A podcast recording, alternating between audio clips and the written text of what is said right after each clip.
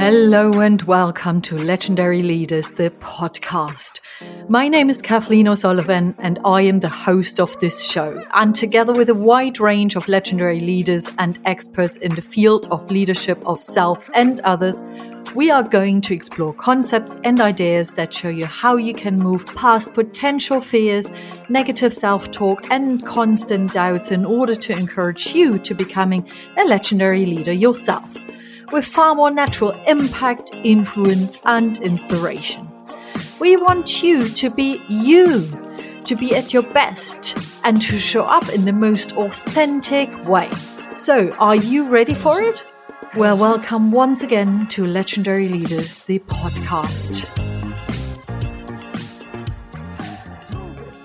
Well, hello and welcome to the Legendary Leaders podcast. Lovely to have you all here again. And today I'm talking to the wonderful Cortney McDermott. She is a powerful woman. And I mean by powerful, really inspirational, so much fun. Uh, she provides one eye opener after the other here in today's work and um, conversation. I want to introduce right away the two books that she has so far published and that lie right in front of me. Change Starts Within You is the first book. And unlock the Confidence to Lead with Intuition. A beautiful book to reflect upon your own priorities, on your own purpose, values, what's important for you, how we are showing up in everyday's um, life in order to build a more meaningful and purpose life for us and the second book that she recently published is Give Yourself Permission, Be Confident, Be Happy, Be You. And again, a wonderful guide to really step into your own power and to create the life that you want to live. Yeah, Cortney is the best example for it. I'm speaking to her today uh, when she's dialing in from Italy, where she has her home, where she built a full life, really. And that is one of the topics we have been discussing today what's the difference between a busy life and a full life? And no honesty and Cortney, when you're listening to this, this is a slogan that I have literally nicked from her because it is so such a beautiful reflection. Yeah. Every day when I'm tempted to say, oh, my day is so busy, I rephrase it into how full does my day feel today? And not full in terms of the to-do list gets longer and longer. No that doesn't feel quite liberating and joyful. No what gives me pleasure and joy? What offers me learning right? It's such a simple tool but it's beautiful. She also highlights the concept of do what you really enjoy. So often and i am falling into that trap here and there. So often i hear well you have to make sure that you do your job properly. Or at a certain age, you can't change jobs anymore. Who is going to accept you? Who's going to take you? And now you have to retrain. You are too old for that. And I think we could find so many other phrases and slogans that we may be telling ourselves or society is telling us but what if we could change our limiting beliefs into open beliefs here that we can do whatever we are interested in doing, whatever brings us joy in the moment? And she gives some insights into uh, what she would like to do, what she is working on, on top of um, her current passions that she has in life. And I'm sharing some of mine as well because I really want uh, you all to feel empowered to do whatever you're curious about and to enjoy more fully. As far as I know, we only have this life, and I'm happy to be convinced um, differently. But this is my knowledge as it stands at the moment. So why don't we make most of it? Cortney also explains to us what it means to be miserably successful. Think about it yourself. When you hear the quote miserably successful, what do you do with that? What does it tell you? What feelings does it offer you? And we are also going to talk about making some clear changes in life. Not always do changes feel comfortable and nice and exciting. Sometimes they are the tough changes that we have to initiate and go through in order to really experience ah, the best of us and the best life that we can live. And she has a wonderful and very vulnerable example that she's going to share with us here today that I believe we can all learn from. So Today, my dear guest is Cortney McDermott, who first rose to managing executive and then before leaving those elite positions to run her own businesses with clients and audiences at Universal Music Group, Google, Nike, and Virgin Unite. She helps the world's leading organizations and creatives to disrupt old patterns of behavior, grow healthy businesses, and apply the psychology and physiology needed for success. In her latest book, Give Yourself Permission, it was published in July 2023. Uh, Cortney combines physiology and psychology to teach individuals how they can transform themselves and their mindset without doing anything, and how they can give themselves permission to live life as their authentic selves. She is so enjoyable to talk to. And as I said earlier on, so much fun, sense of humor, great insights, knowledge, so much empathy and compassion. And I just can't wait for her to introduce herself. So why don't we pop over and listen to today's episode? Well, hello and welcome, Cord. It's so nice to see you again. Hello, thank you. I'm glad to be here. I am very glad that you are here as well. And you inspire me just by being there, sitting in front of this amazing stone wall. Where are you dining in from? Italy. And that's where you live, right? Yes, I live in the north of Italy. And you chose to live there?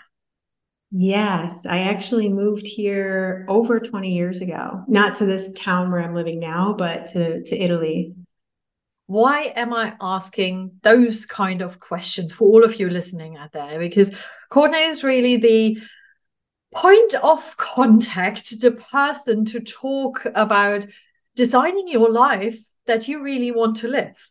That sounds also perfect and so wonderfully nice. Obviously, it always has a few obstacles that we may need to overcome.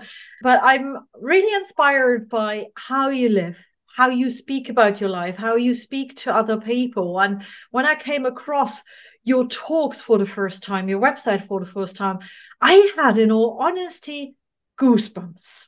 And before I keep waffling on and talking about what I have seen and read and noticed, why don't you give a brief introduction to our listeners here? Well, it's funny. I, I often say I've lived so many lifetimes in this life. And so when we talk about designing your life, really, I think what we're talking about as well is designing the character that you're playing in any given moment right? So I could talk about the character who lives here and who has this quaint place in the north of Italy and all the things I might do here. But then I could talk about the character that goes on the stage and talks to thousands of people about human potential or, you know, whatever that looks like. And I've changed that character many, many times. And I think what's interesting to note is that we can do that, right? So it's, you can play the character you're playing right now, you can play another character. The important thing to realize is you're not the character. So for me, yeah, if I were to talk about what that version of me looks like right now, it is very much this living by design, as you were alluding to before, in the sense that we get to choose. We get to choose every moment. So today, for example, it's a public holiday here in Italy. My daughter's here. She's in the other room. We just finished chatting. Now I get to talk to you. After that, we get to play some more, you know, whatever that looks like. And I think rather than talking about accolades or titles or job positions or whatever it is that someone's done, it's much more interesting to kind of explore here right now. Who are we? What what is it that we're looking at creating this very moment? You mentioned characters. Mm-hmm. You know, I play a character. And when I hear playing a character, and the topic, by the way, authenticity and being real and showing up as the real self is for me something I'm exploring more and more. Um, mm-hmm. But when I hear play a character, I'm like, and is that authentic? Does that feel authentic? Uh, mm-hmm. Uh, and how not to lose authenticity when you move in between different characters.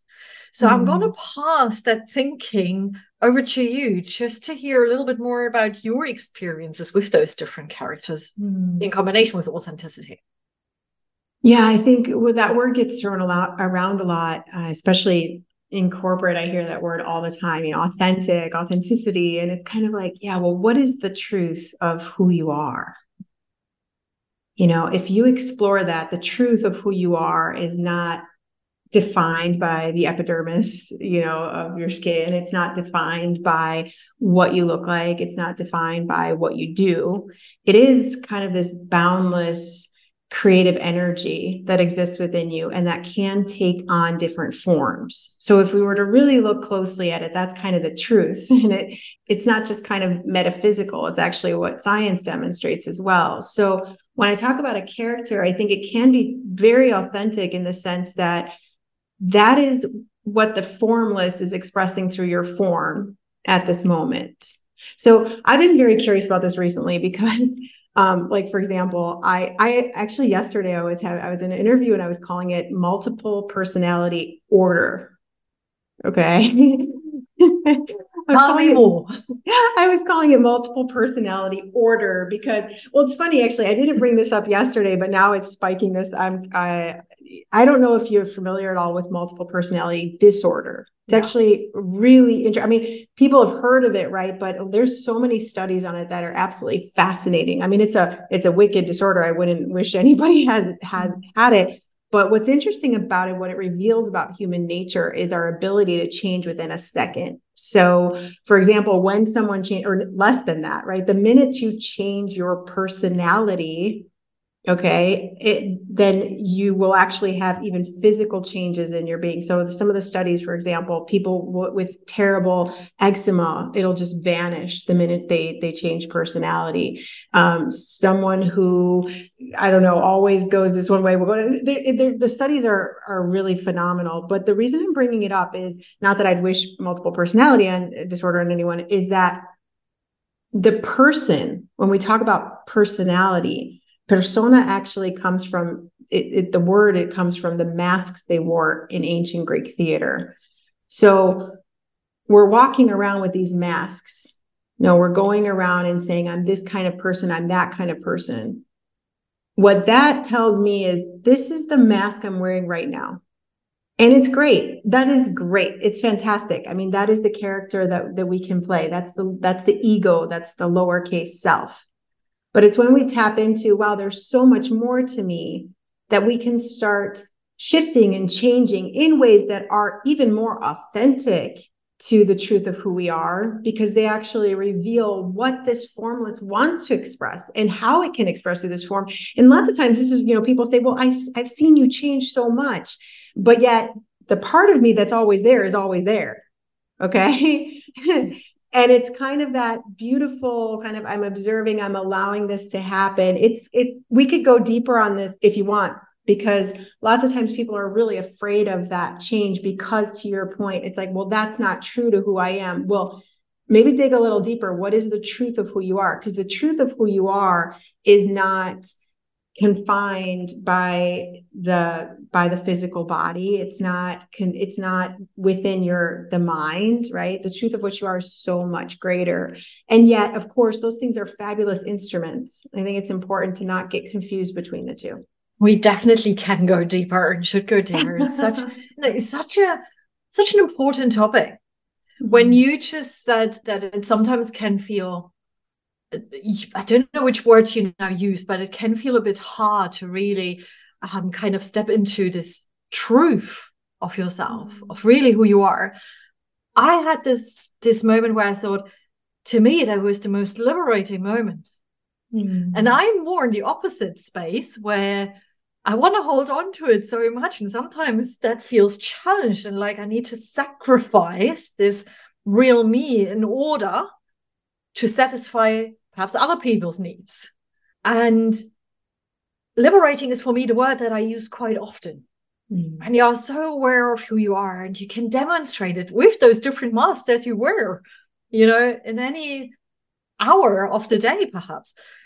And it's wonderful. And I wonder what holds individuals back, in particular, what are you noticing in the work you're doing that they stick to this completely different character not showing their real selves? Wow, there's so much packed in there. I love this question. One of the things that I would highlight is the difference between performing and playing, like the performance mindset that so many of us have been inculcated with, and playing. The other thing from your question that I would really love us to, to sit with is what is it that's holding you back? That's a fabulous question. What is holding you back from expressing yourself a little differently and maybe a little differently and a little differently? Is it fear of losing this semblance of control of this identity that you've created i know for for certain that i had that for a long time like i had created this uh, this identity one of the ways i talk about it is i say imagine you have a library you know filled with just an infinite selection of books and you could take out any book you want and you could experience the adventure in that book but most of us most of the time we're taking out the same book Okay. Every single day we go in that library, we take out the same book and we say, you know, this is my book. And that book says, my name is this, I live here, mm-hmm. this is my best friend, that's my girlfriend, my boyfriend, whatever, whatever that looks like for you. This is my job, this is it. And we go and we we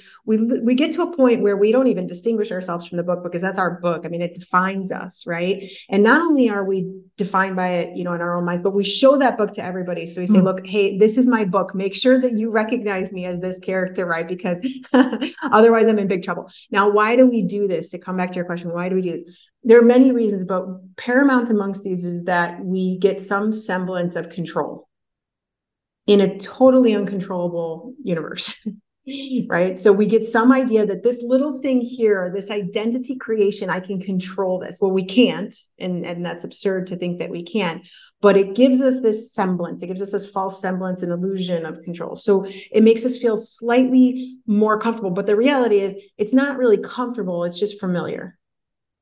And our brains really like familiarity. It's scary when we get out of that place of familiarity but there's so much magic beyond that familiarity. So at first it's going to feel scary also because well this is how people know you to the point you made it a moment ago. Well i i don't want to let anyone down right? So everyone's expecting this thing of me. But here's the thing that that whole thing right? It's very scary. Okay let me give me give you another example because another way that i like to talk about it is if we're playing these characters imagine you're in you know you're in this great play, which we are. We're the most incredible production that's ever been ever been put on, probably. And you know, you're there and you realize, oh wow, I'm just a character, so I could change character. Well, if you're in the middle of a play, you can imagine that if someone changes character, say they take their costume off and they want to put on some another one, right? That's going to make everyone around them highly uncomfortable. And it's going to make them pretty uncomfortable because making other people uncomfortable usually makes us uncomfortable unless we're sociopaths. So it feels uncomfortable, right? So it's getting past that discomfort. And I say a little bit at a time, and I can give specific examples of this, but it's once you get past that discomfort a little bit at a time, you can start changing character at will. Now, this doesn't mean multiple personality disorder, it means an order of these different uh, traits, expressions, et cetera, that you're allowing to emerge because for example say you know you're doing what I, I just created a list today that i have this i have all these different things that i want to do in my career and they're vastly different like one from another right so there's i've got a big list of things i still want to do in this lifetime and you know as I was creating this i was thinking okay I want to do these things. What does that mean? It means they're because I feel them. I feel them. It's not like, oh, somebody told me I should do this thing or this is an extension of what I'm already doing. They're wildly different like i said. So you know i mean i i, I want to be a professional singer songwriter i want to i've just decided recently i want to do some stand-up comedy. I mean it really i really i'm like i gotta do that. I gotta give that i want to do that. Uh, you know I've, I've been writing nonfiction. I want to write some fiction. I actually started that. You know there's all these kinds of things. I think you would be great at stand-up by the way. Um, you have the face for you. Like like like an awesome fun face like a like totally cool like i could rock the stage face. That's you. So anyway i have this thing. What does that mean? They're evolutionary impulses that are coursing through me. Okay. Let me explain the difference, what I mean. So, most of the time, we get in, a lot of us get into a profession because that's almost, I want to say what was decided for us, but then what we also reinforce. So, it's like, oh, I went to this school, so I have to do this thing. Okay. I, I studied law, so I have to be a lawyer. Okay um i went i went to hairdresser school so that's pretty much that's that's my lot you know whatever whatever it looks like for you okay and when we actually say well what if i tried this other thing out the difference between okay that thing seems it feels imposed and I keep going that way because that's the way that's been sort of preset for me, but it doesn't feel good. It doesn't feel comfortable, uh, or it's just not doing it for me, right? So, versus the evolutionary impulse, the evolutionary impulse will feel like a light on in you. It'll it'll light up something. It'll feel like mm, this is juicy. This is yummy. I want to give this a shot, right? So when we start experimenting with that, like in my case, this ordering of these different personas, it's like, oh, okay, wow, we can just change these expressions at will, you know, slowly get people used to it. But a lot of people will be a little shocked, but that's fine. That's sort of how we're playing. And here I go back to the other point, which is, and then and then I'll pass it back over, just playing versus performing, right? So we get so used to, especially in certain careers or certain things, it's like we're putting on a performance and you'll feel it because you'll feel pretty exhausted or you'll feel like it didn't quite hit the mark. Mm-hmm. Like I used to be like this in my career. I used to be very performance oriented. You know, I had to get it right. I had to do it this way. I had to do it that way. I had to be super prepared. Well, I am prepared. So it's like stop, stop performing and actually start playing in this context. And it feels wildly different. And it's much to your beautiful point about liberation. It's very liberating. And if I can add a point, when you are in this playing space, what I'm noticing is the impact you have on others is just completely different. Yes. If you perform, the focus is on you. How you perform, how you may be coming across all of this. You are literally distracted. When you play, there's a playfulness with others if others are involved in this moment. And there is the fun element in there as well that you describe in your second book as well, really nicely. And I love that you made it a chapter, by the way. Mm. And mm. then you have this liberation again, the sense of flow, the sense of not taking ourselves too seriously. And again, if you work with others in the moment, you focus on the others as well. You read the room, you see what's important for them. And that creates a lot of impact. People will notice that and they feel more drawn to you as well. Mm-hmm. And that's key. Another point with regards to the playfulness that you mentioned, I love a bit of playfulness, I have to say. You mentioned that when you were to play, for example, let's say in the theater, and you would change character unexpectedly in it in between. Unless you are sociopath, this could be really surprising to others, and that feels highly uncomfortable. But you can uh, overcome this discomfort with small steps.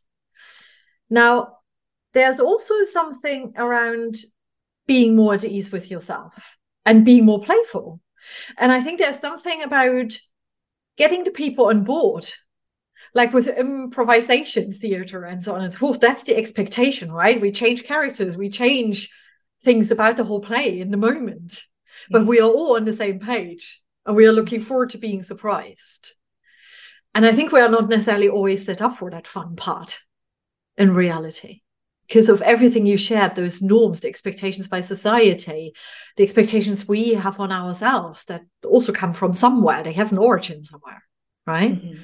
Mm-hmm. so how can we get slowly but surely what are these small steps that take us into this more playful space again yeah. i'm handing over the bat to you oh well i feel one of the one of the quotes i'm reminded of as you're talking is this it's from warren buffett and i think it's something along the lines of don't test the depths of the water with both feet in other words don't try to figure out how profound how, how deep the waters are by jumping straight in okay you might not be able to get back out now I've jumped at various times in my life. I've jumped and I've just gone for it. But a lot of times in my life, I have really dipped my toes in and seen what this could look like because sometimes it's just downright scary. So I remember, for example, when I was working in corporate, and I had worked my way up in corporate. I'd started an entry level position. By the, I think it was four years in, I was an, I was an executive in the management part of the management team, executive management team. And it came to a point where I just, and I wrote about this a little bit in my first book because I was miserably successful. You know, I mm-hmm. had all of the all of the gold stars, but my life wasn't shining. I wasn't shining. And I really wanted to experiment with what it could look like to do something else. To leave the so-called comfort, which was not comfort, like I said, it was just familiar, of that style of life and start experimenting with what was calling in me for expression.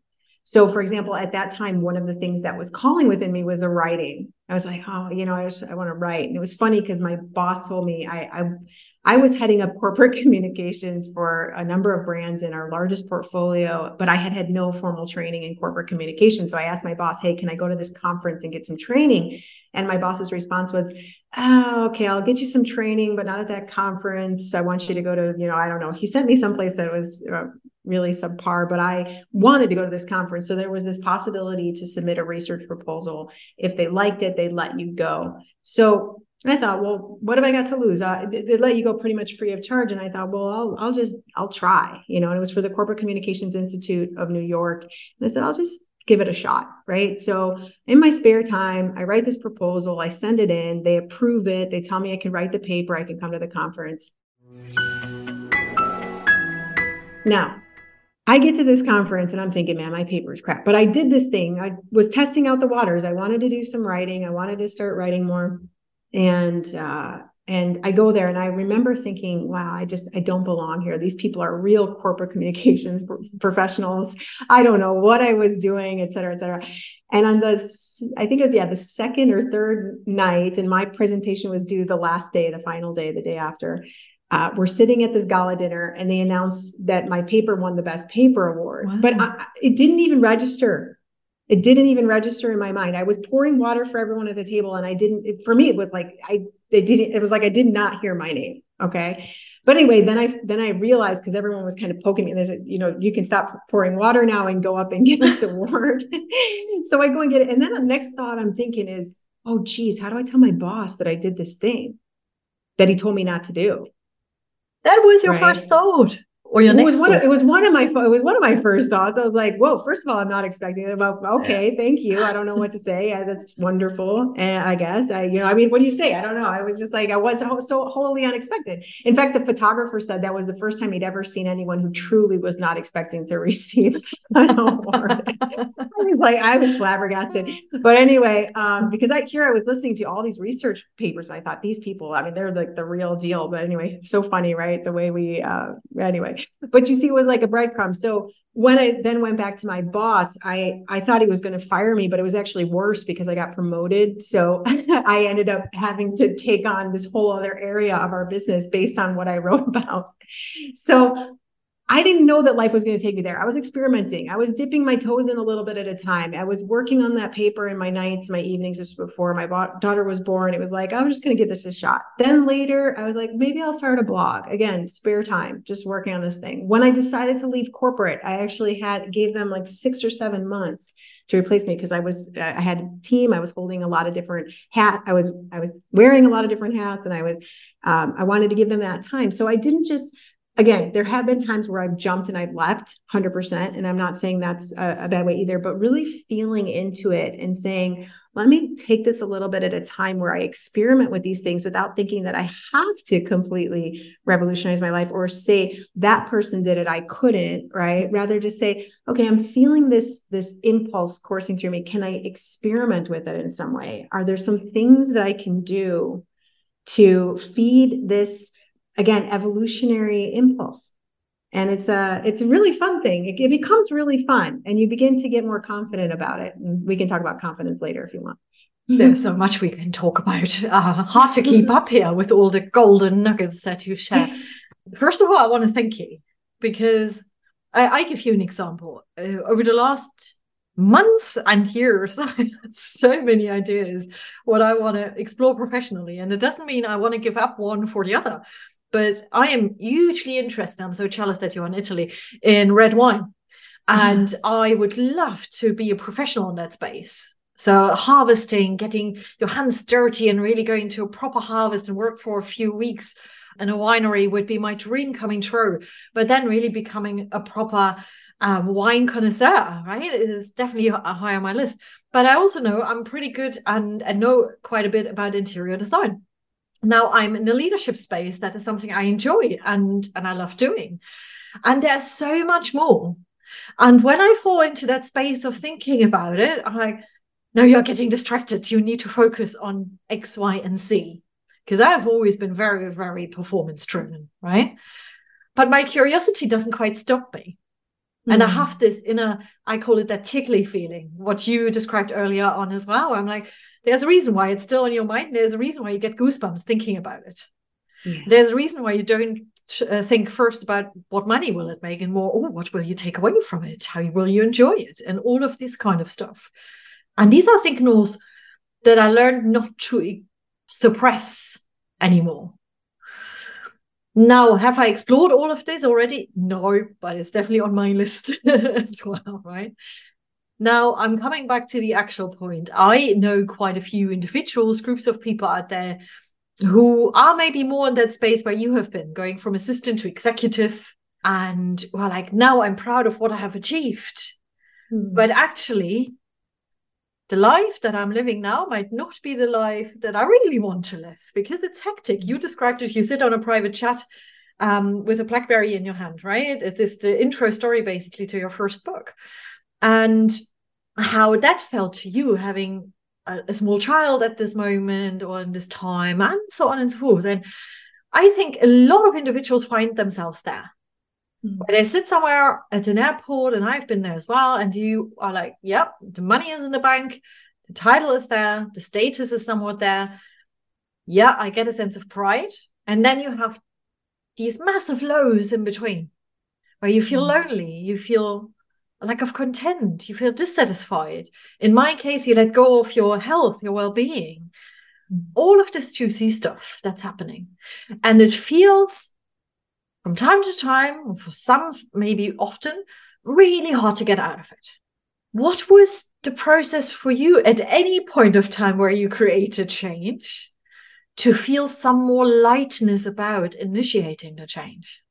Mm, it's such a good question. And there's again so much packed in there that I, I, I feel like we're both like, oh, there's so much I want to explore and trying to stay on track with the the last question, which is how did I start to so I was very rigid for a very long time in my life and very controlling and really wanting to have everything fit neatly into this package that I had created of who I thought I was.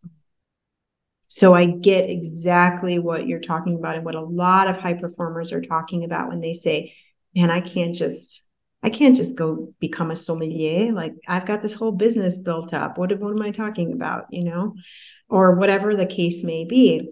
Now, I'm going to give specific examples of how I've done that. But before I give those as ways that helped me become much more flexible and relaxed about change, there's another point that I think we need to pay attention to, which is it's actually from the Bible. Have you ever heard of the parable of the talents? No. it's been a long time since I visited uh, the Bible, but I love any spiritual text. I feel like there's so many, so many lessons and learnings for us. And while you were talking, I was reminded of the parable of the talents, and also I was reminded of another uh, quote from the Bible of if you bring forth what is w- within you, what you bring, what you bring forth will save you. If you don't, it will destroy you. And the parable of the talents goes something like this, which is God gives these talents to, I, I believe it's three different people. So, talents, by the way, the translation was uh, currency, it was kind of money. Currency, by the way, is means flow, right? But it was, they were actual tokens, right? But talents, if we think about them in terms of the way we describe a talent right now, is uh, that's what the parable is really about. So he gives them these talents and he gives 10, I believe, to the first, and he gives something five to the second, let's say, and he gives one to the last one. Again, I might be botching this a bit, but the, the central idea is there. So the, he comes back after a period and he asks the the one he had given 10 talents to. He said how did it go? How did it go on with it with the talents that i gave you? And he says oh it was marvelous. I i doubled the talents. I learned so much from these talents and i was able to actually multiply you know and double them. And and it's just it's fabulous. And so god gives him double the amount that he has at that point. And then he goes to the next and he says well how did you get on? He goes well yeah, I also got on pretty well. I I, I didn't quite you know, double them, but I I have more now. I, I learned a lot about these, and so God gives him a few more as well, and a couple more. And then he goes to the last who had one talent assigned, and he says, "How about you?" And he says, man, I couldn't figure out how this thing worked. I just, I, I didn't even, I didn't even give it a shot. I, I don't know. And so God takes that one talent away. The reason why I'm sharing this story is we have these diamonds in us. We have these, again, I, I, I don't want to keep repeating the same word, but they're evolutionary impulses. And what we are here for is to explore those. And if we do, they will multiply many times over, they will compound. It's the miracle of compound interest. If we don't, what happens is we slowly begin to stagnate. And to your point, we get really frustrated. And there's these spaces in between where we're like, what is this? Who wrote the script? You know, what am I doing? So when I was in that space, and this is to answer the second part or uh, as best I can, when I was in that space of what the heck is going on and who wrote this script and I want to, you know, figure this thing out. One of the biggest things that I started to do was move a lot more. Like I started to get way more physical. And there was a specific exercise that I talk about in my first book uh, called shaking. And I learned about this from a practice called Qoya, the woman who taught it, this woman, Rochelle, beautiful beautiful soul she was talking about when she first learned it and the the messenger that shared it with her said imagine a, a gazelle being chased through the wetlands by a tiger however the gazelle gets away the gazelle does not go to therapy for the next 10 years about this time where the tiger was chasing her through the wetlands. What the gazelle does is she shakes through every part of her body releasing the tension releasing the fear and she goes back to being a gazelle. Now, what I didn't know in that time of my life before I started this practice was not only had I had a lot of fear and tension just stuck in my physical body, but I had a lot of the programming, the conditioning, and the character constraints that were literally forming or, sorry, informing my form.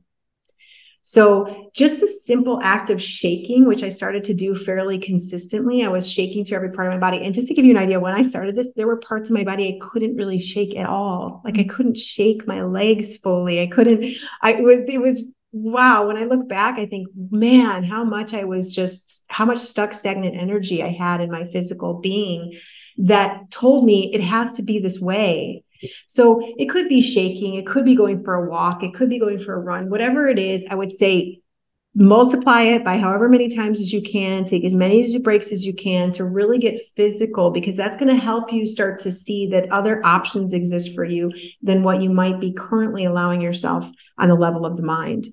So the physicality piece is really crucial. The other and supremely crucial piece is get quiet, like really get with yourself. Start really listening to yourself. You know and this takes some discipline to to to quote from joseph campbell but it's this idea that like i'm really going to start listening to me first. I'm going to start listening and i'm going to clear up the muck that's kind of in the way of hearing that wisdom that lives within me i'm going to do what it takes to clear that out so that i can start thinking, speaking, behaving, moving from that intelligence versus what someone else says or what society says or whatever that looks like. And again, that inner quietude will create a a sense of knowing about where you're going. And it'll be like people will say, What are you doing? I mean, people said this to me so many times. Well, what do you mean you're going to do this other thing over here? And I'm like, Oh, I'm I'm going rogue. Like, I don't know. Let's see, you know. but I knew really deep down I was listening to this truth that was becoming ever more present and ever clearer within my being.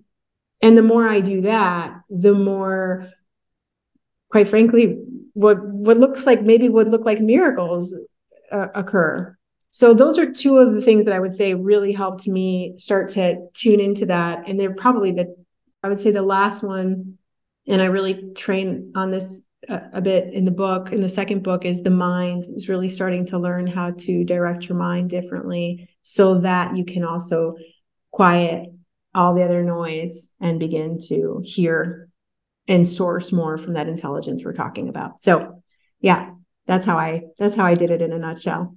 You brought a little memory back for me. Um, when I was in my last corporate role, and I was I wouldn't say dissatisfied. The last corporate role was actually um, all right, but I was highly overworked. I was pretty exhausted. Um, I had enough, is fair to say. And at the same time, went through on and off breakups and so on and so forth. And I remember this opportunity was given to me to travel with a group on a, a yoga um, trip, basically.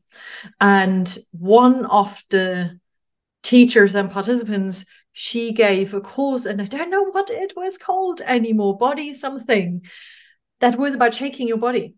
But mm-hmm. not shaking in the sense of rhythmic changes. No, uh, instructions on getting your body to shake. And I was curious about it. I had no idea how that would work and what looked like. I can still feel me lying on the mat in the end, sobbing and sobbing for, I think, I don't know how many hours after the session. And I had absolutely no idea where that came from. Now, years later, I make sense of it. But how many emotions mm, and restrictions and constraints that I put up on myself have come out in this moment pain, sadness. But that was powerful. So, yes to shaking your body. And yes to movement. As you highlighted, it requires discipline because for some people it might feel hard to take half an hour just to go for a walk, mm-hmm. or even less than that. But we've got to look after ourselves.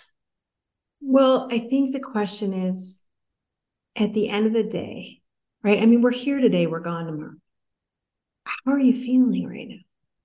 What's actually happening in your being? Are you happy to be here? Are you able to look at what's happening around you and say, oh, that's interesting. Oh, that's interesting, without letting any of it really taint your experience to to that point that we call suffering are you able to are you able to keep your head while all about there are all about you are losing theirs to quote from a famous poem are you able to do that and i think if you realize over and over no i'm not well, then something needs to be examined and shifted. You know, when people tell me, they say all the time, Oh, you must be so busy. You know, you have such a prolific body of work out there. You must be so busy. And one of the things I always say back is, Oh, I'm not busy at all. I don't do busy. I don't do it. I absolutely refuse. I've I removed that word from my lexicon years ago. And I will often joke that busy is for bees. Right? I just don't do it. I'm not interested. I my life is full of things and situations and people that I love that I enjoy thoroughly, but I am not busy. And if I need to drop anything at any moment, I have created the freedom to be able to do that. Now, if I had stayed in the life that was prescribed and in part in great part self-prescribed, I wouldn't have that freedom. Now, there's nothing special about me.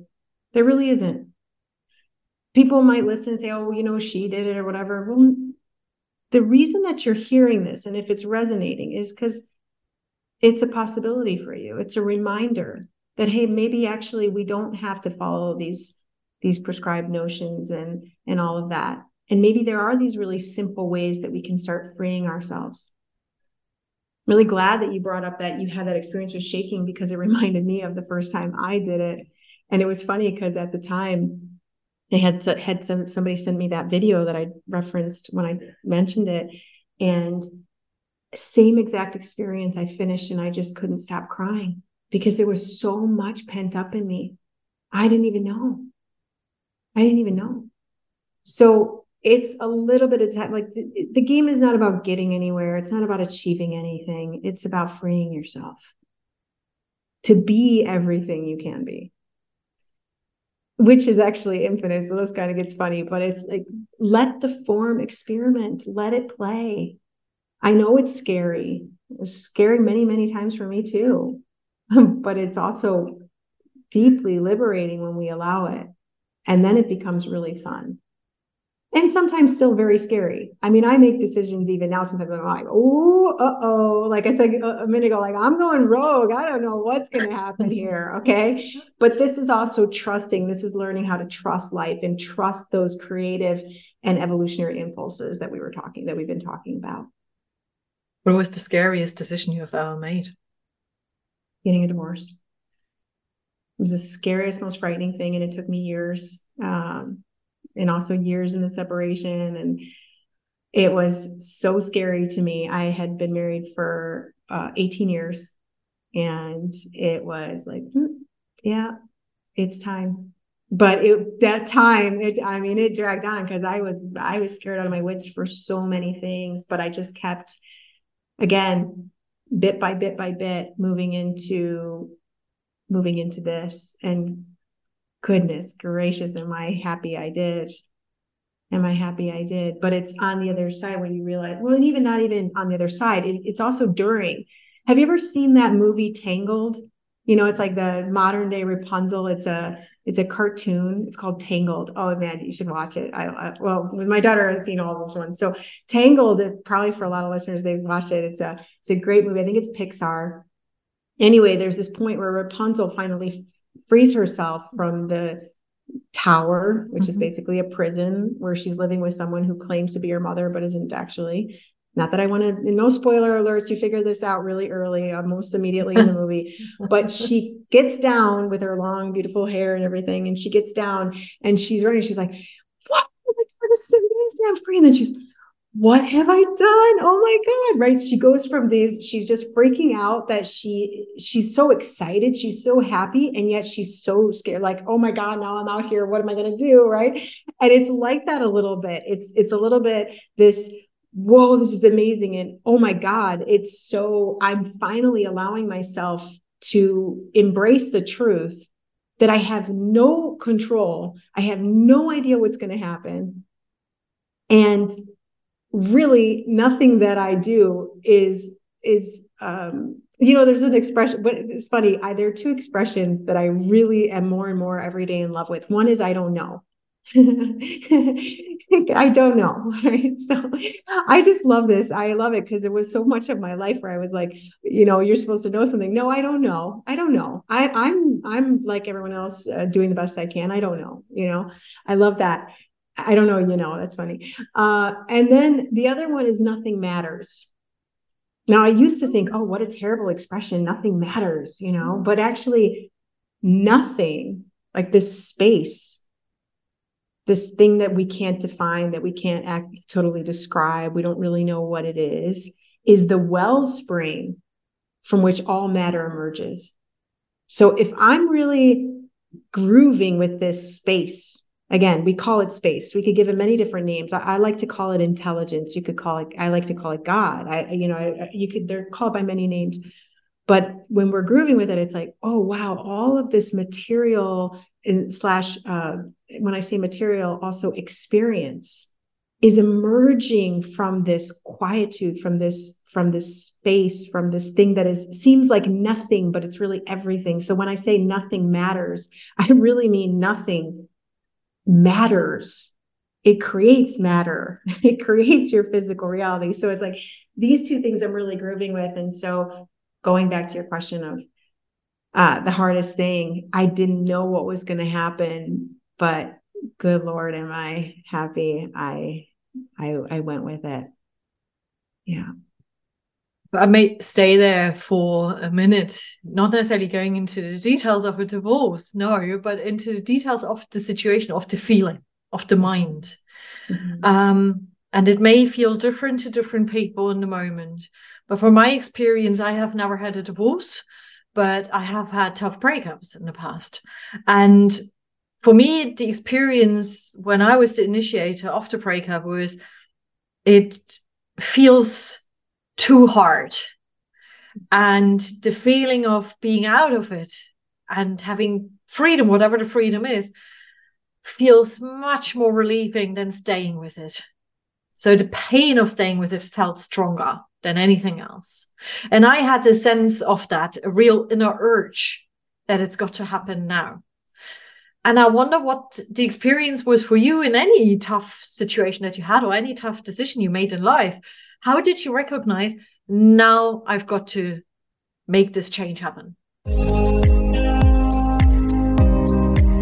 Today's podcast is sponsored by Inner Professional Online Training Programs. With courses geared specifically for legendary leaders, Inner Professional provides an extraordinary catalog of leadership and professional development programs unlike any online training you've experienced before. Hone your conscious and authentic leadership skills with peer group networking communities, direct engagement with life experts, and a wealth of compelling, easy to engage on demand content. Learn more at kathleenmerkel.com slash inner professional.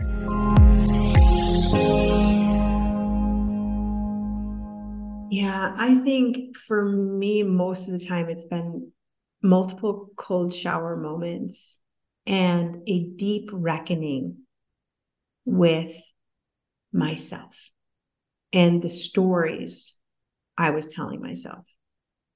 So, for example, one of the stories that I had was telling myself in the divorce or the, you know, the decision, of separation, divorce was what's going to happen with my daughter? Is she going to hate me? is she going to think I'm, or, oh, you know, uh, is whatever. There's all these narratives, right? Or all these things. And by the way, I mean, it wasn't just me uh, I think my husband was very aware that we also needed to transition. And I would call it a transition because you just change form, which is inevitable. We're changing form all the time.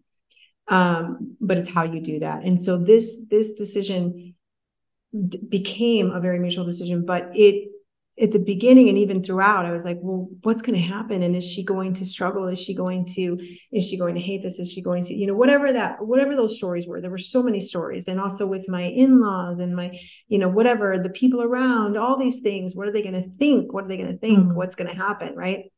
And this is one of the biggest things that really trips us up because we are social creatures and again going back you know if we're not a sociopath we care you know we really care and we don't we don't want to upset the people around us. Um, but at the same time it's also survival instinct. Because if you don't accept me on a very primordial level what that means is ostracism. What that means is banishment. And what does that translate to? If we look deeply within our tissues and our dna it means death so it is the, one of the most frightening decisions when we decide that no matter what anyone might think, we really have to trust our own intelligence on this one. It's really, really scary stuff. But luckily, what with what we're living right now with our current reality of, you know, the way our for most of us, the way our environments are set up is like, you're not going to die. You're going to struggle. You're going to go through some difficult things. But here's what I realized in that deep reckoning with myself about these fears that I had they weren't true. They weren't true. Because if I had to look really closely at it as a mother, the most important thing to me is more and more and always uh, it's so clear to me now is be the example. Do I want her living a self-sacrificing, uh, also in a relationship where you feel that there's not alignment, where you feel that there's not um, the kind of love that you might want you know whatever that looks like. Do i do i want her to say hey just so that i don't rock the boat and i and i'm too afraid of what other people might think so i'm not going to go and actually do this thing or become move into this thing that i'm not doing to hurt anyone mind you. I'm doing because i know it's the right thing to do. So the point that you were making earlier of like i just got to this point where you just realize there's no way out of there. This is the way. I've got to take this step would I rather her see that example and potentially mirror that example or this other one that stays trapped and starts essentially really dying? Because again, here's also when you don't allow that to come forth, do I, which one? And in that deep reckoning, I knew it was very clear to me which one I wanted her to see, which example of a woman I wanted her to see. And so, like I said, multiple cold shower moments as well as this deep reckoning required me to take those actions if I wanted to live fully, if I wanted to live a full and fulfilled life. That's what I needed to do. Now that's my case personally. And I have another, you know, view on it as well and it's it's it's aligned with it which is you're not doing any of this to hurt anyone or uh, you're not doing any of this out you're actually for once, not doing it out of fear. You're doing it out of love. You're doing it out of love. You're doing it from that intelligence and from that awareness of that intelligence that is speaking through you, that is yearning to to be all that you can, you know, that the yearning to be all that can be through this form, if that makes sense. It makes so much sense. And you know, when you speak, you showed in every part of your communication how much it makes sense to you. When you mentioned um, i don't know and this has become your favorite phrase the childlike joy in your facial expression was just divine seriously. So you really live and breathe it. And that that brings me to the question i'm just really curious about. So what do you fill your life with ah, i've never gotten that question i love that Oh, what do I fill my life with? Well, let's see. I am now at a point. It's really fun. Uh, well, it's okay. I I don't mean that in fun, like oh, I'm you know skipping around. Although maybe that's how you're going to find me in a few years from now. But I but it's it's fun in the sense that I'm really open and curious now, way more than I ever was before. So even though there might be a lot of things planned for me during the day, and a lot of other people, I mean, I've got like two people who have access to my calendar, and they're like, "Oh, by the way, remember that you've got this thing," because I literally will get a little um, mixed up with the the whole space time continuum thing. But I get up, and most of the time, I just feel like, "Whoa, I'm so excited! I, excited! I don't know I don't know what I'm so excited about. It's not like there's a particular thing that I'm excited about, or I think, oh, you know, I'm going this place or that place. It's just like, man, what's going to happen? Mm-hmm. Right. Like I have no idea what's going to happen, you know, and I think it's relinquishing this, it's really relaxing, okay, and relinquishing that illusion of control that we start to access this kind of excitement. And so in my days though, there are things, again, I call them disciplines. It helps me sort of stay on track. There are things that I know that when I do them, generally speaking, they help me stay attuned with this frequency. They help me stay connected, I guess, although we're always connected, but let's say they help me sort of groove with this intelligence, right? That's that's that is the you know same one that's managing the rotation of the the planets and the beating of your heart right? It helps me sort of stay in that alignment. So there are things that I will definitely say, but I don't have fixed times for them or anything. But I'll be like, okay, I got to get out in the woods. I got to get out in the woods. I got to go by the river and put my hands in there. And I got to, um, but not because I have to in the sense of, but it's like, oh, I feel that, you know, this is, this is part of what is, what keeps me in that alignment or I might sit down and write a song or play my play my guitar or um, hang out with my daughter and just chill in bed or read a book or whatever. And I will do many of these things in the arc of a day, but then I'll also do a lot of other things that are related to my current profession, perhaps, you know. And I don't let any of that really say, okay, it needs to be like this, and I need to do it in in, in this way. And and when I talk to this person, I have to make sure that this message comes out. You know, like none of that is there anymore. And it's so beautiful to be able to finally relax like that. And I think actually this is where, if you want to talk about it, it's where true confidence comes from.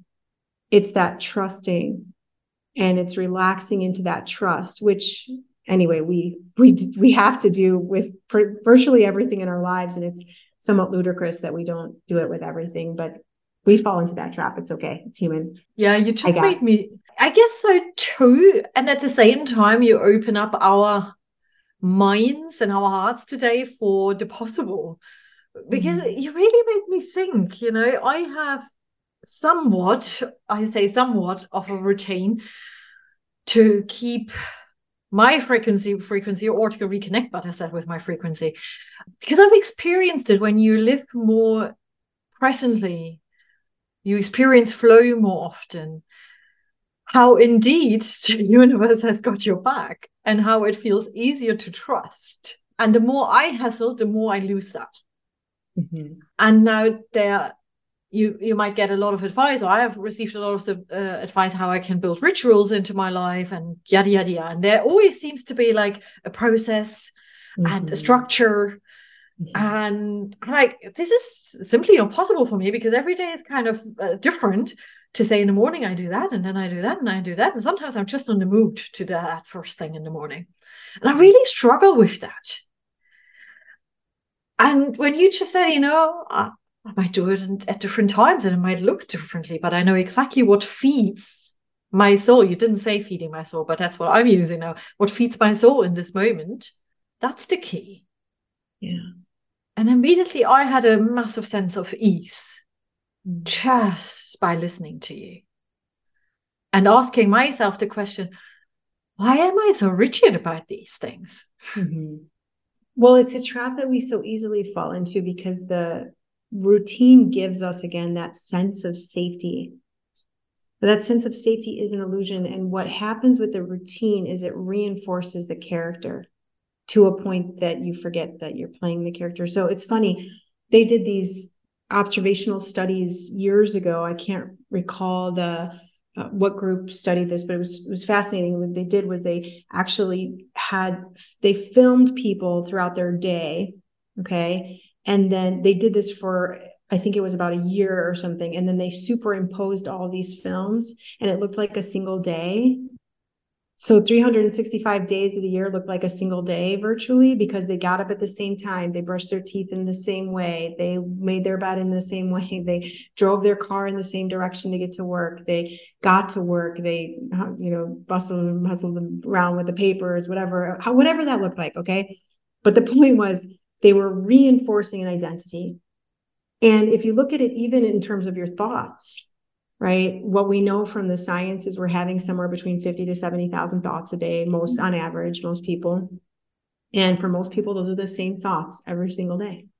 And all those thoughts are saying, I'm this. And then they say, well, I can't change the thoughts. Uh, I just can't. They've invested, we've invested, we invest so much energy into making that our default pattern that, of course, initially it requires even sometimes enormous effort. But lots of times, just making those subtle adjustments, like, hey, you know what, today, maybe I won't make the bed. It reminds me a little bit of Truman Show when he's like, wait, if I go this other way, what's going to happen? Right? Like, I'm going to trip him up. It's a little bit like that. It's like just, just play, experiment with ways that you don't have to just keep this rigidity that, you know, that you were talking about, that we've been talking about, because that's when again all these different potentials and possibilities start to open up and there's a lot more flow and then, I mean, you know about self-help books, right? And developmental books. Then you read the book about the Navy Neals, uh, Navy SEALs, and you you you read that the first thing you should do is to make your bed because it gives you a sense of progress, and that gets you motivated into the day. I mean, there's so much advice out there that you may just blindly follow. And I say blindly, I'm not saying the advice is all bad and all of this, but you know your situation best and you know yourself best. So it's important that you really feel into yourself to figure out what feels good for me right now.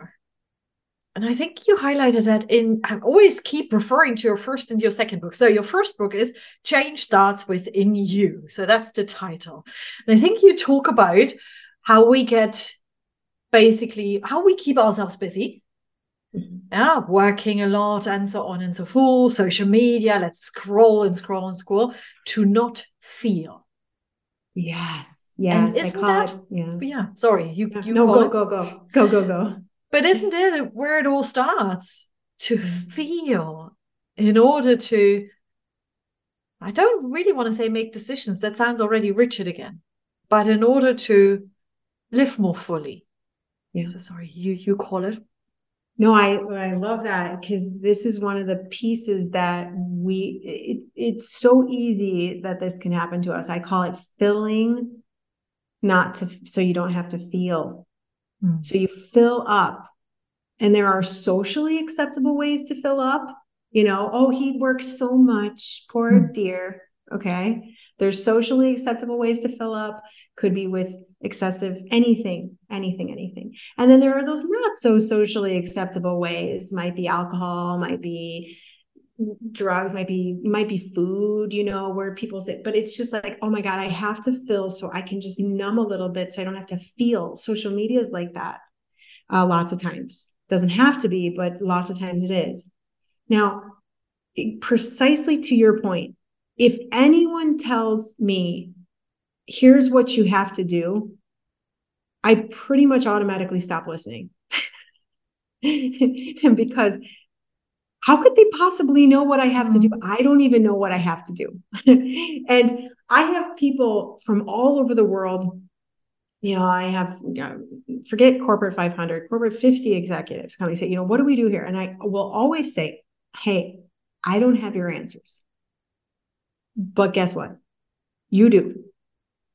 So if we start to clear away the distraction, we start to clear away the muck, we start to free you of what has been sort of just compressing and depressing this energy.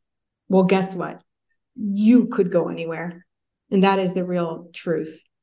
So when we start to awaken to those possibilities, and a teacher will do that, an educator. It, the word to educate actually comes from edure, which is educe, which is an archaic term that we don't really use that much. It's not induce, it's educe, which means to draw forth the genius of others. I add that second part on. That's what an educator should do to draw forth the genius of it. The genius is in you. You know, once upon a time, the word genius, it was never used to describe a person. It was the genius was working through that person. The light, the intelligent, the intelligence, the knowing was working through that form. The formless was expressing this magnificence through this form. Well, guess what? We've got to let, we've got to put the form in service to that. An example from from my own life is when I used to give talks and I used to think, oh man, it's, I was so rigid. It was like, they had to be perfect. And I had to do it this way and that way and the other way. And I had to, you know, I mean, I even remember like with my TEDx talk, I was talking to one of my girlfriends after who had also done a TEDx and she said, we have to have the talk about the talk. And there was so much rigidity and so much like, oh man, you know, you got to get it right and all these things. And luckily I, I ditched all of that uh, at a certain point in my career. And one of the things I remember Rec- even you know fairly recently i was about to get on stage there a thousand female entrepreneurs out there. This woman who i adore was out there presenting me and listing all the accolades, accolades things i'd done in the past et cetera achievements and stuff. And i purposefully was not listening to that because i didn't want any sort of you got to perform or you got to you know hmm. do this thing. I didn't want any of that taking the stage unless it was in service to this intelligence and I'm telling you, I I've experienced a lot of really amazing things on stage, but this was just it was just you're just you become a channel. You become a conduit for this intelligence. You become a uh, a vessel for it i guess you could say. But here's the beautiful thing. You you're not annihilated. Your your sense of ego your sense of character is not annihilated. In fact if if if, if anything it's magnified like my my ego i always say like don't bash the ego. I love my ego. It's what it's what puts me in you know those corporate 50 you know those fortune 50 rooms. It's it's what makes me feel like yeah hey whatever this is fun right? So but it's when the ego when you really become in, in your power when you really settle back into your power it's when it's in service to this. It's when it's in knowing that actually you you are that is the truth of what what you are. Okay? It's the formless the shapeless the deathless. It's that okay? And so anything that the, the, again the character portrayal is is in service of that wow watch out watch out worlds and that does require this deep listening to the point that you were making in your last observations. Like if i go all over for this information you know and all by the way pretty much everything out there unless you're listening to someone who's truly invested in in in in you discovering your genius you're probably listening to someone else's priorities you know, you're probably prioritizing that other person's priorities. And my point is just just stop. Like literally, I mean, you might you don't again, you don't have to do it all at once, but little by little start tuning into that to this to these to this intelligence, to this wisdom, to this light and and let and see where it takes you because it'll take you in some remarkable places. I absolutely love that. It's like this little positive push to experiment again to be a little bit more playful mm-hmm. and to trust yourself as you highlighted on so many occasions. Also thank you so much for mentioning the ego. It's it's a word that i use quite frequently as well and i'm being very mindful that ego is often used as something so negative and as it has as literally everything its ups and downs. And you already uh, mentioned how ego helps you and you know gets you into that game. When does ego get in the way when you don't realize that's not what you are you know? The ego is actually just a lowercase self. It's the presentation okay? It's the presentation. Mm. it's the it's the nice box. It's a nice box around the gift that's inside and it will it could be a nice box it could be a crappy box like i don't know whatever. It's it's it's the box okay? It's holding the truth uh, or it's encapsulating that truth for this brief moment in time.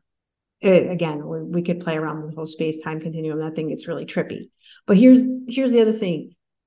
Precisely to what you're saying a moment ago we if we recognize that we're playing and that the ego or the ego is can just we can just have that as as an expression within this play. We begin to really free ourselves okay? So we begin to really see that that none of that is really none of this is really that important. That sounds terrible. It sounds frightening. And most people be up in arms. Most people when they hear it they're like what do you mean? It's so important. It's a fine fine. I'm not going to challenge you on that. I'm not going to challenge you on that. My if anything i'm just going to stand here still as that example of maybe there's another way. And i think the more each and every one of us does that the more actually the whole body will come into a state of health and well-being. I mean if we if we look at it not just from a metaphysical perspective but from a physical from a you know quantum perspective it's one intelligence. It's one intelligence and the individual cells of that intelligence can they're, they're all doing their own thing but there's a there is uh there's so much also intelligence in that individual cell. And when you start to come into contact with it, you will understand what it really meant to split the atom. You will understand what it means to have this unharnessed power. And you will enjoy the fact that, yeah, in the meantime, it's in this teeny, teeny living space, as uh, uh, the genie in the bottle put it. And you just say, okay, fine. That's fun too. and again the, the, childlike playfulness is coming out here um, as you at the moment can't see Cortney speak about it now I'm, I'm trying to picture yourself with the fortune 50 leaders for example in a room or working individually with them and speaking about the fun the energy the letting go and so many other topics that we already touched upon. Ego, perhaps as well. And I have no doubt that you co create transformation with these people. Mm. I do, however, wonder how how you go about it. You already gave a few stories. Um, how you go about it. What are the key challenges that you notice? Perhaps some pushbacks on top of the ones you mentioned already. But most importantly, what are the results that they are seeing when they have worked with you? Well, okay. So you're reminding me recently, someone was kept saying to me, um, I want to help them. I, I, I need to, I need to show them there's a better way. I want to help. I want to help and all this stuff. And one of the things I said was, you don't teach anybody anything. There's nothing, there's nothing that I can teach you. Okay. So I can't give you the five ways. I can't say, well, I did it this way. So you try and it's a great recipe. And, you know, I mean, yeah, it, it'll get you somewhere. The recipe will take you somewhere. It'll create something. It will.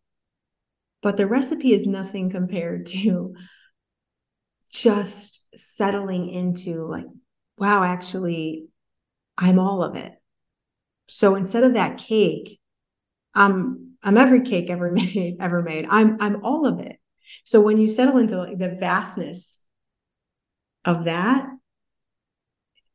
this game actually does it, it is kind of like game over. So, but here's what I mean by we don't teach anything. anyone anything. So lots of times people think they have to go into these environments like the corporate environment and they have to distill this learning down to, you know, whatever, and they have to get people to get certain results and everything. I don't go in there with any of that. None of that. There's a beautiful line in the Bhagavad Gita. Krishna says, He who teaches one who does not wish to learn is performing an immoral act. And besides, they can't hear you anyway. If you think someone, you meaning we, think someone needs to be saved, we've missed the mark. Missed the mark entirely. Nobody needs my saving. Nobody needs me to tell them what to do. Or, or you or anyone else for that matter. Okay. But what we are craving for, what we do recognize immediately as truth, is the being. When you are it, you actually don't even have to say anything. And that leads to spontaneous results in your life and the lives of those around you because you are it and you know it. And that's the difference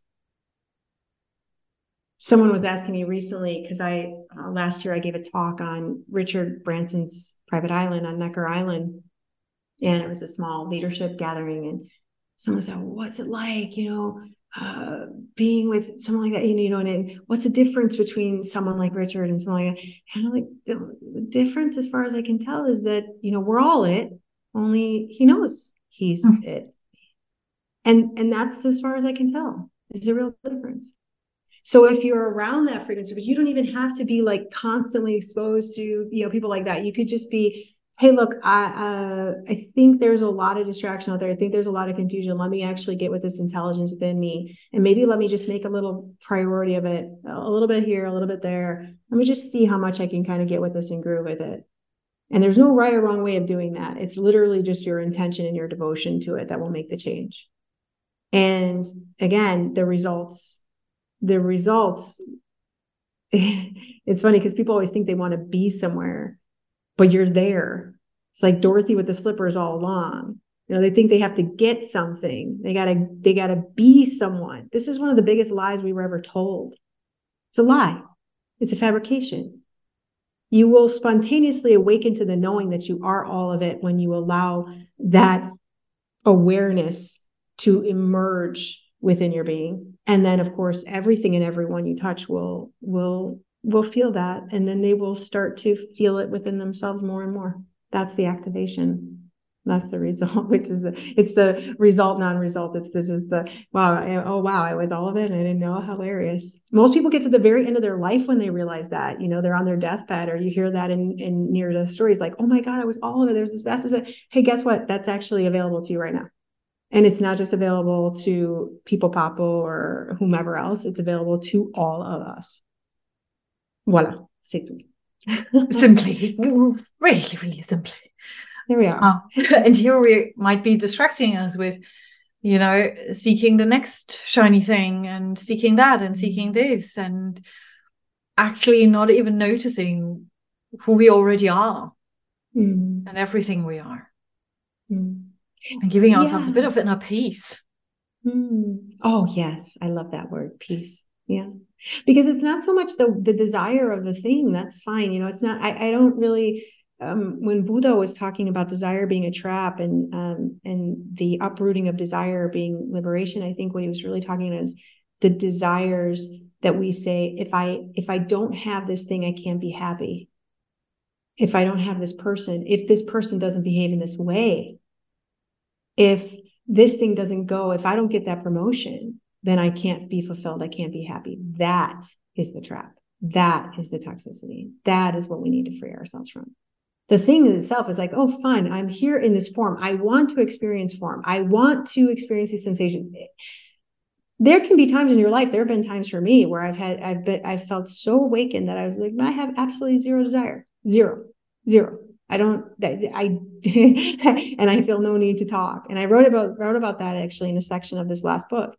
It, and that's also a possibility. But in the meantime, we are here to play in the form mm-hmm. with these sensations, with these senses and these in this sensory awareness. So have fun with that too. Just remember that it's uh it is play.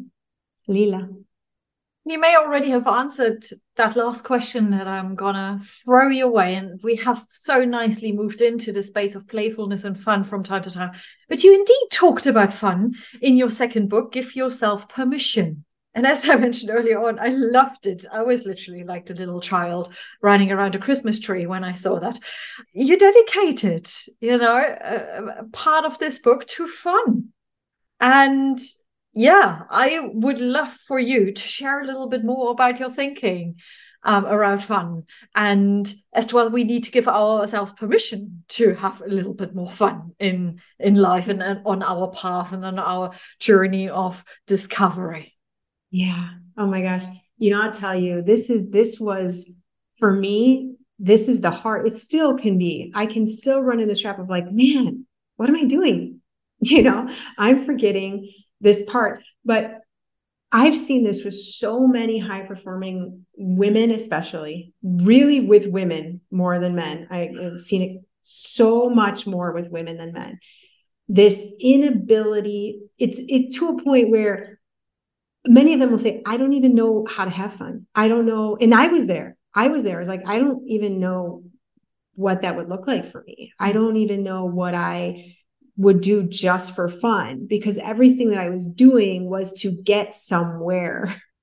So I tell you my secret, and it's the ultimate secret for me. It was like, oh, it was hilarious when I figured this out. Was man, I had all this efforting, all this efforting, all this efforting, and it was in the moment where I was like, can I swear on this podcast? Yes, of course. I was like, fuck it, I'm just not going to get there, you know, because it was with the deepest tr- truest actually aspirations but they were aspirations and it was that seeking it was that trying it was all this programming that we have go out and get it and make it happen and all these things and it was exhausting.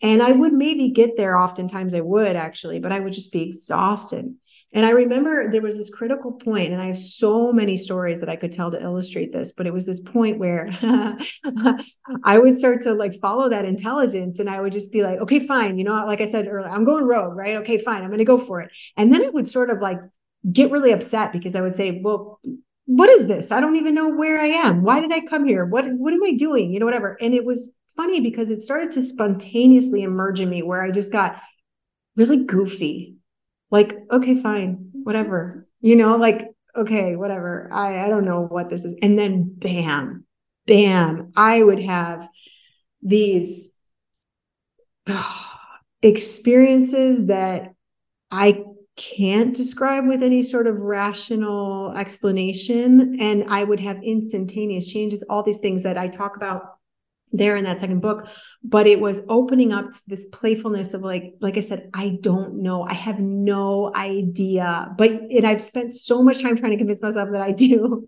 And i've exhausted myself so thoroughly that guess what? Now i give up. It's a little bit like a little kid that you see is so upset and then all of a sudden they just like crumble and then the next thing you know they're laughing and they're playing. Like it's a little bit like that. It was mm. and i i remember even recently i went to this place i thought i was uh i, I went there because i was basically got this message that i was supposed to be there and i remember just being so like what the heck am i doing? I was real upset. It, it wasn't that recent but i was real upset. And then all of a sudden i just had this conversation with god. I was like okay god why'd you bring me here? What is all this? And then I, like I said, I was just getting a little flippant, but in a really kind of playful way. And then and then next thing I know, all the things that I had been that I had thought were what were bringing me there just spontaneously happened. All of them, one right after another. And it was just in that playfulness. It was in that like relaxed, I trust, and I'm going to just enjoy this thing because I don't know where any of it's going. Yeah. And it's just like for now that I'm like, oh man, now, now I'm just trying to, you're not trying to, but now I'm just relaxing. I, I'm I'm constantly reminding myself, okay, relax, reset, relax, like whatever it is. And there's just so much uh, excitement and and goodness in that.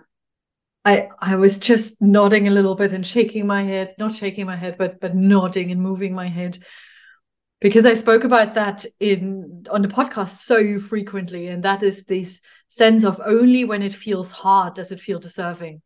What mm. you you just described is this ah when it feels actually quite easy and simple, and we can be in a state of flow. Man, can we be good and at our best?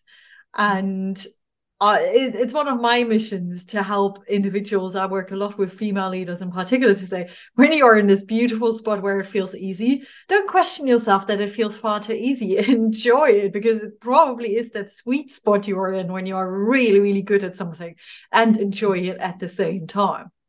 Right. So I'm delighted that you mentioned that example. Yeah, it's also a frequency thing, you know. It's it's even where your brainwave frequencies are. If you think something has to be hard and you're really struggling, pedal to the metal, you're in the wrong frequency. And it's not just your brain, but your body. Like everything is uh, the best way I've ever heard it described is you got a four gear race car and you're in first gear. Just relax and you'll see you go into second, you go into third. I mean, this is happening spontaneously for us all the time when we go in and out of waking states. It's like you can manufacture that by just relaxing. That's it. It's it's as simple as that. It's as simple as that. But as Da Vinci put it, simplicity is the ultimate yeah. sophistication. So it oftentimes is the first to get overlooked, and um, and uh, either you'll hear it or you won't. But if you do, or if something resonates, go back. You know, I, I often tell people, don't go on to the next thing. Go back. If something resonated, go back, go back, go back until it becomes yours. Until the awareness and the knowing, the understanding of it is yours. It's not someone else's. It's yours. Cortney, it's been such a pleasure talking to you. And I wouldn't be surprised if quite a few of the listeners say, I want to talk more to Cortney. I want to learn more from and with her. So, how can people get in touch with you? Mm.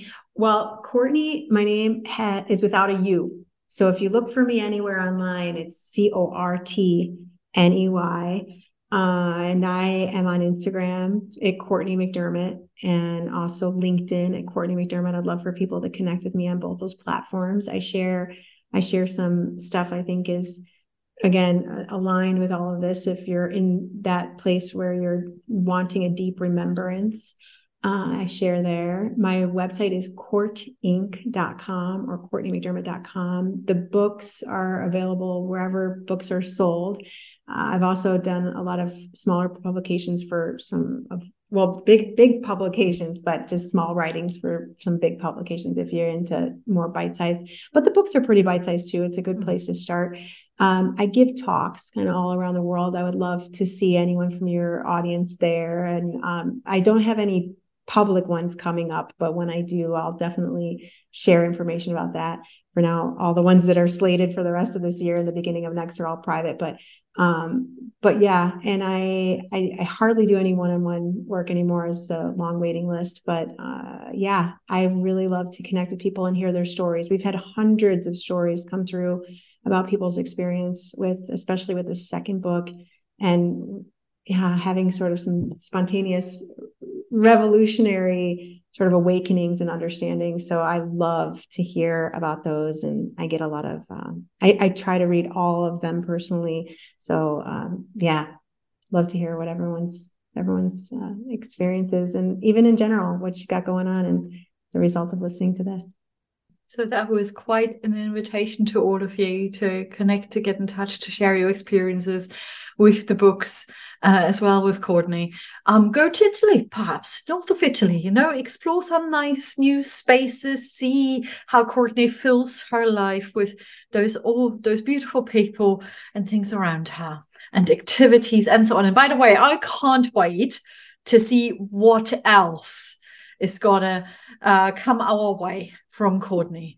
I can't wait to hear the songs, to see the lyrics, and much, much more, I'm pretty sure. Same. And you are la benvenuta. So come and drink some wine with us. I you you gotta get out. You gotta get up over here. So yeah, you're my guest. It's a stone throw away, 100%. And I don't say that lightly. Thank you so much for a wonderful invitation. Thank you so much for being a fantastic and inspiring guest here on the show. And for all of you out there, book number one, Change Starts Within You. Start with that. Book number two, Give Yourself Permission. And what an amazing subtitle. Be confident, be happy, be you. All these wonderful topics we discussed here today. But I promise you, there are found more nuggets in those books than what we have been able to cover here on the show. So get those books, enjoy them, and let us know how you felt about them and what you took away. Thank you so much again, and have a wonderful day, a wonderful remaining week. Take good care of yourselves and live life fully. Bye bye, everybody. Thank you so much for listening to the Legendary Leaders podcast. If you enjoyed this episode, then remember to subscribe to the show either on Apple Podcasts, Spotify, Amazon Music, or my website, www.kathleenmerkel.com. I would also love to hear from you to discover what topics you'd like to hear more about, what topics really resonated with you, and how you're enjoying the show in general. Perhaps you have some ideas for additional topics, something that you're truly curious about. Please do leave your review on Apple Podcasts as well. It would mean the world to us. Thank you so much and speak to you again next time. Take good care. Bye.